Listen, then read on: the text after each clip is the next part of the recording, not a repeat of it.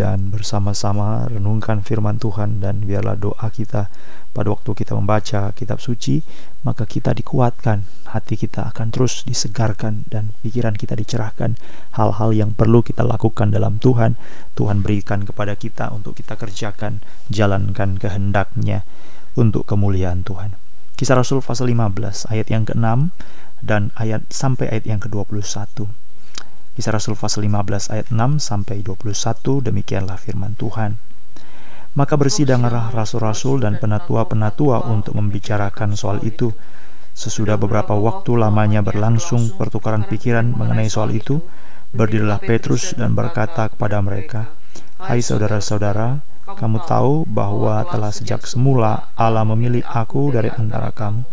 Supaya dengan perantaran mulutku bangsa-bangsa lain mendengar berita Injil dan menjadi percaya dan Allah yang mengenal hati manusia telah menyatakan kehendaknya untuk menerima mereka. sebab ia mengaruniakan roh kudus juga kepada mereka sama seperti kepada kita. dan ia sama sekali tidak mengadakan pembedaan antara kita dengan mereka. sesudah ia menyucikan hati mereka oleh iman kalau demikian, mengapa kamu mau mencobai Allah dengan meletakkan pada tengkuk murid-murid itu suatu kuk yang tidak dapat dipikul baik oleh nenek moyang kita maupun oleh kita sendiri? Sebaliknya, kita percaya bahwa oleh kasih karunia Tuhan Yesus Kristus kita akan beroleh keselamatan. sama seperti mereka juga. Maka diamlah seluruh umat itu, lalu mereka mendengarkan Paulus dan Barnabas menceritakan segala tanda dan mujizat yang dilakukan Allah dengan perantaran mereka di tengah-tengah bangsa-bangsa lain. Setelah Paulus dan Barnabas selesai berbicara, berkatalah Yakobus, "Hai saudara-saudara, dengarkanlah aku. Simon telah menceritakan bahwa sejak semula Allah menunjukkan rahmatnya kepada bangsa-bangsa lain." Yaitu dengan memilih suatu umat dari antara mereka bagi namanya. Hal itu sesuai dengan ucapan-ucapan para nabi seperti yang tertulis. Kemudian aku akan kembali dan membangunkan kembali pondok Daud yang telah roboh dan reruntuhannya akan kubangun kembali dan akan kuteguhkan supaya semua orang lain mencari Tuhan dan segala bangsa yang tidak mengenal Allah yang kusebut milikku. Demikianlah firman Tuhan yang melakukan semuanya ini yang telah diketahui dari sejak semula. Sebab itu, aku berpendapat bahwa kita tidak boleh menimbulkan kesulitan bagi mereka dari bangsa-bangsa lain yang berbalik kepada Allah. Tetapi kita harus menulis surat kepada mereka, supaya mereka menjauhkan diri dari makanan yang telah dicemarkan berhala-berhala, dari percabulan, dari daging binatang yang mati dicekik, dan darah. Sebab sejak zaman dahulu, hukum Musa diberitakan di tiap-tiap kota, dan sampai sekarang hukum itu dibacakan tiap-tiap hari Sabat di rumah-rumah ibadat. Puji Tuhan. Umat-umat yang dikasih Tuhan, ini merupakan suatu perdebatan, suatu pergumulan yang tidak mudah. Karena memang bagaimanapun juga, jika saja orang-orang yang percaya kepada Yesus itu harus menjalankan hukum Taurat, hukum Musa, dan yang paling signifikan di sana adalah menjalankan upacara sunat, membakar korban, dan seterusnya sebagai suatu kewajiban mereka menunaikan iman mereka, maka tidak ada perbedaan antara orang-orang Kristen dengan orang-orang Yahudi. Sama, kegagalan yang dialami oleh orang Yahudi itu nanti ujung-ujungnya akan sama juga dialami oleh orang-orang Kristen. Karena orang Kristen juga menjalankan hukum yang sama seperti itu. Masalahnya di mana ini ya? Menyegarkan ingatan lagi kisah Rasul pasal 15 ayat yang kelima. Beberapa orang dari golongan Farisi yang telah menjadi percaya datang dan berkata, orang-orang bukan Yahudi harus disunat dan diwajibkan untuk menuruti hukum Musa. Jadi ada hukum Taurat itu ada tiga, saudara-saudara, yang dicapai atau disampaikan Allah kepada Musa, kepada bangsa Israel dalam keluaran pasal yang ke-19. Yang pertama itu adalah hukum Taurat itu sendiri. Jangan membunuh, jangan berzina, jangan mencuri, jangan bersaksi dusta, jangan mengini milik sesamamu, ingat dan kuduskan hari sabat. Jadi itu adalah hukum moral. Yang kedua itu adalah hukum-hukum upacara. Jadi kalau misalnya hukum ritual, jadi kalau misalnya seseorang ingin menghapus dosa, menebus salah, maka dia datang membawa korban dan seterusnya. itu adalah hukum ritual, hukum upacara. Yang ketiga itu adalah hukum sipil, hukum yang mengatur tertib hidup masyarakat. Tiga hal ini adalah pembagian yang kita temukan dalam hukum Taurat atau hukum Musa. Jadi semua itu dikerjakan, ya dikerjakan, memang harus dikerjakan. Dan kalau inilah menjadi sesuatu desakan dari orang-orang Farisi yang sudah percaya, mereka berkata, orang-orang yang bukan Yahudi harus disunat, diwajibkan untuk menuruti hukum Musa. Itu kisah Rasul pasal 15 ayat 5. Dan memang demikian adanya saudara-saudara mereka mendesak itu maka apa perbedaan lagi antara orang Yahudi dengan orang-orang Kristen karena mereka tetap melakukan hal yang sama. Nah, kita lihat di sinilah hikmat Allah itu besar sekali. Jadi bukan hanya sekedar bicara tentang sesuatu pengetahuan dan kedaulatannya, tetapi betapa hikmat Allah itu besar sekali. Coba saudara, kita ajak untuk merenungkan. Allah mengerti, Allah tahu, dan itu sebabnya Dia memberikan suatu peristiwa yang sedikit berbeda, sedikit perlu didalami. Mereka adalah orang-orang Yahudi yang memiliki sesuatu kecintaan, sesuatu desakan agar orang-orang yang bukan Yahudi menjalankan hukum Musa, hukum Taurat. Mereka ingin mendesak itu agar terjadi. Karena Yesus juga orang Yahudi, dia juga berangkat, dia juga keluar, dia juga melayani dari pelayanan orang-orang komunitas Yahudi. Dan dia juga adalah seorang yang menjalankan hukum Taurat. Itu sebabnya semua orang-orang Kristen harus melakukan hal yang sama. Tetapi saudara ingat, Kembali pada waktu gereja mulai terbentuk, khotbah itu 3000 orang bertobat kepada orang-orang Yahudi pada waktu kisah Rasul pasal 2. Ya benar. Dan pada waktu Injil mulai diberitakan kepada orang-orang Samaria, Filipus sudah memulainya, tetapi tidak bisa Roh Kudus dicurahkan atau pada waktu itu Roh Kudus belum dicurahkan sampai pada waktu Petrus rasul dari Yerusalem datang, berdoa, menumpangkan tangan, dan roh kudus turun. Jadi kenapa seperti ada dua gelombang? Ini bukan sekedar gelombang yang sederhana, karena Filipus itu orang Yahudi yang bukan datang dari daerah Yahudi. Tetapi Petrus adalah orang Yahudi, dia dari Yerusalem, melayani di Yerusalem. Maka dia harus datang. Sama seperti juga dalam kisah Rasul pasal yang ke-10. Peristiwa di rumah Cornelius dari Yope. Ada dua peristiwa di sini saudara-saudara. Di Yope-nya ada satu kain lebar yang turun dari langit. Di dalamnya adalah binatang-binatang. Ayo bangunlah sembelih dan makan. Kata Tuhan kepada Petrus. Dan dia mengatakan tidak. Ini terjadi sampai tiga kali. Apa artinya? Yesus firman Tuhan mengatakan dengan jelas apa yang dinyatakan halal oleh Allah jangan kamu nyatakan haram dan Petrus mulai ngerti, mulai ngerti setelah dia tiba di rumah Cornelius, dia berbicara, "Sekarang aku tahu bahwa Allah Allah itu tidak memberi pembedaan." Kenapa ini? Ini peristiwa yang ada hubungannya dengan kisah Rasul pasal 15. Dan di sanalah dia boleh memberitakan Injil dan menyampaikan bahwa setiap orang yang saleh, yang mencari akan Allah, Allah mendengarkan, Allah memperhatikan, Allah berkenan kepada mereka. Sekarang aku tahu kalimat itu datang dari Petrus dan itulah sebabnya sepertinya ada pembedaan-pembedaan ya, ada gelombang pertama, ada gelombang berikutnya. Injil sudah diberitakan tapi kenapa Roh Kudus belum turun? Memang ini perlu ada orang-orang yang meneguhkan, meneguhkan berita Injil itu telah sampai kepada bangsa-bangsa lain sehingga ada satu kalimat yang diulang dalam tiga bagian yang kita baca. Yang pertama, dalam ayat yang ke-8, Allah mengenal hati manusia, telah menyatakan kehendaknya untuk menerima mereka. Siapa yang bisa jamin?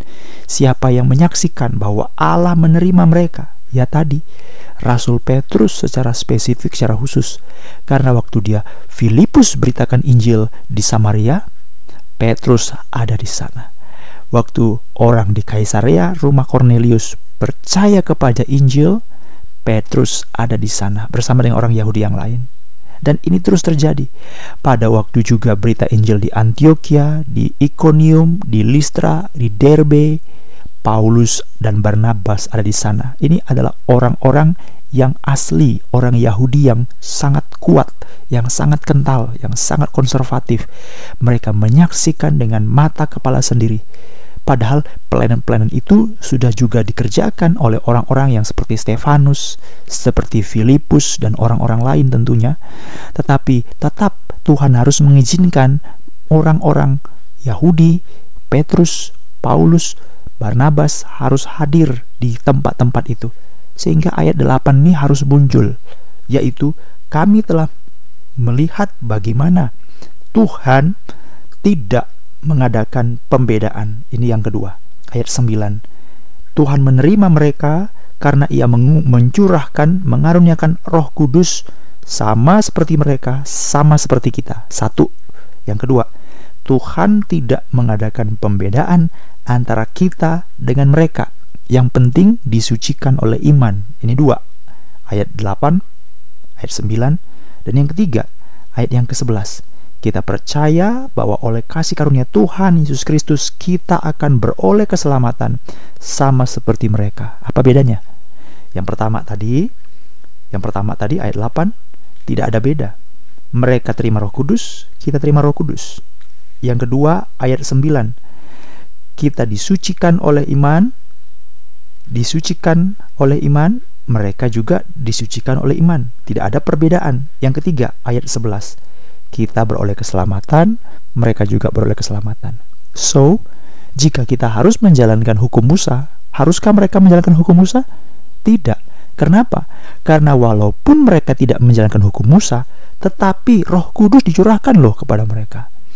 Mereka tidak menjalankan hukum Musa, tetapi mereka disucikan loh oleh iman mereka tidak menjalankan hukum Musa, mereka juga beroleh keselamatan. Kenapa ini semua bisa terjadi? Kesimpulan ini ya karena mereka melihat langsung, saudara-saudara.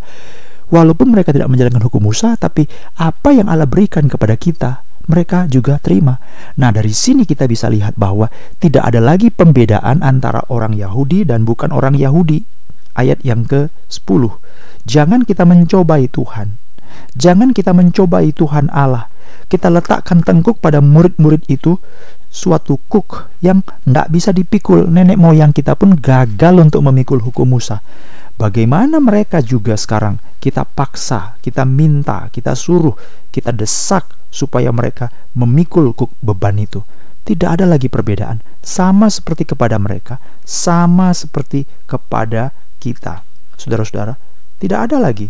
Semuanya menjadi sesuatu yang sama di hadapan Tuhan suatu hal yang bahagia, suatu hal yang istimewa, suatu hal yang ajaib.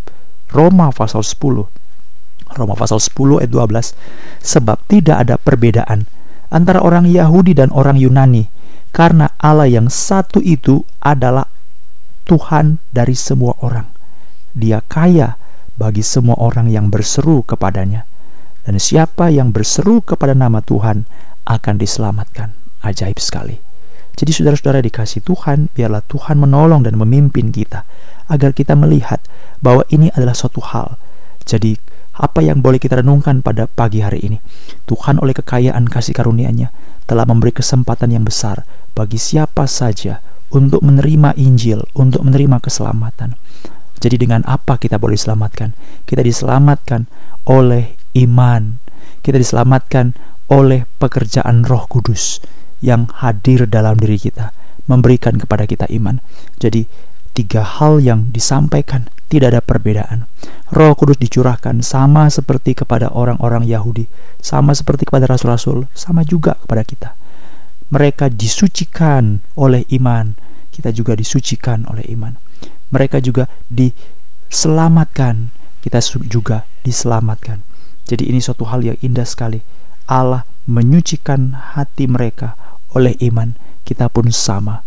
Tidak ada lagi perbedaan. Itu sebabnya kita bersyukur kepada Tuhan karena begitu besar anugerah kasih setia yang Dia berikan. Dan biarlah jangan kita remehkan, jangan kita sia-siakan apa yang telah Tuhan beri, apa yang telah Tuhan beri, sesuatu yang besar, limpah, agung dan mulia. Biarlah itu kita renungkan sepanjang hari ini menjadi satu kekuatan, satu dorongan bagi kita supaya kita semakin gentar, semakin takut akan Allah. Kita bukan semata-mata untuk mencari berdoa untuk ini itu, keperluan ini, keperluan itu. Walaupun kita sangat membutuhkannya saudara-saudara, tetapi lihatlah, kenallah Allah bagaimana dia mengundang engkau. Pertama-tama dia memberikan kesempatan bagimu untuk percaya. Sebenarnya kepercayaanmu itu adalah menjadi sesuatu hal yang keberatan bagi orang-orang lain. Tetapi lihatlah Allah penuh anugerah, Allah penuh limpah, Allah penuh besar untuk menerima kita. Masakan kita tidak melihat kebesaran kasih Allah yang besar itu hanya menukarnya dengan keinginan-keinginan supaya Tuhan menolong saya, menyertai saya dalam mencapai ini itu. Kita mengkorbankan pekerjaan iman demi mengejar hal-hal yang duniawi betapa rendahnya kita perlakukan karya keselamatan Allah. Tetapi biarlah Tuhan menolong kita dalam segala kekurangan dan keterbatasan pikir kita, lemah kita, biarlah Tuhan terus menyempurnakan dan menguatkan iman kita. Percayalah saudara-saudara bahwa iman yang telah dianugerahkan Allah kepadamu adalah iman yang sangat mulia dan berharga. Marilah kita berdoa. Tuhan Yesus Kristus ajar kami untuk mengerti bahwa sering kali kami tidak mengenal kekayaan iman kami. Kami sering kali juga mengabaikan bagaimana pertama-tama Injil boleh tiba kepada kami.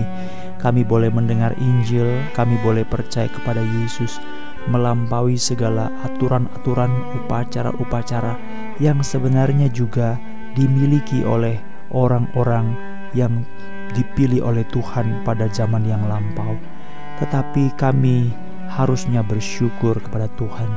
Sepatutnya kami menyadari kami tidak layak untuk percaya kepadamu karena ada keberatan-keberatan tentang iman kami, karena ada keberatan-keberatan tentang upaya kami untuk beragama dan mengasihi dan mengenal Tuhan.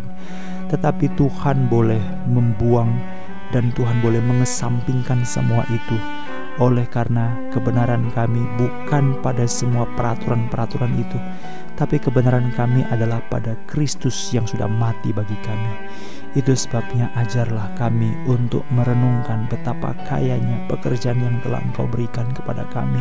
Seharusnya kami orang yang menyadari, bukan fokus kepada hal-hal jasmani, bukan fokus untuk mengejar hal-hal yang fisik, bukan untuk kenikmatan duniawi dan kelepasan-kelepasan dari kesulitan semata-mata. Itulah sebab menjadi alasan kami mencari Tuhan, bukan tapi sungguh semakin kami mengenal Tuhan, semakin kami melihat betapa agung dan betapa ajaibnya, betapa besar karya yang telah Engkau kerjakan, supaya kami diselamatkan, dan setelah kami diselamatkan apa yang telah Allah kerjakan, ajar kami untuk melihat dengan sungguh dan sukacita. Terima kasih Tuhan Yesus, kuatkan umat-umatmu, ajar kami semua untuk melihat segala kebahagiaan dari apa yang Tuhan kerjakan. Terpujilah Engkau selama-lamanya. Bahkan hari ini serahkan dalam tangan Tuhan. Apa yang harus kami lakukan, kami kerjakan. Biar dengan hikmat jaksana kami lakukan dengan tanggung jawab di hadapan Tuhan. Dalam nama Yesus kami berdoa. Haleluya. Amin. Umat-umat Allah demikianlah anugerah surga bagimu. Turunlah anugerah Allah Bapa, cinta kasihnya Tuhan Yesus Kristus, bersyukur dan Roh Kudus menyertai, menuntun, memimpin hidupmu dari sekarang sampai Yesus datang kembali jemput orang percaya. Dalam Tuhan Yesus Kristus. Haleluya. Amin. Selamat pagi bagi saudara sekalian.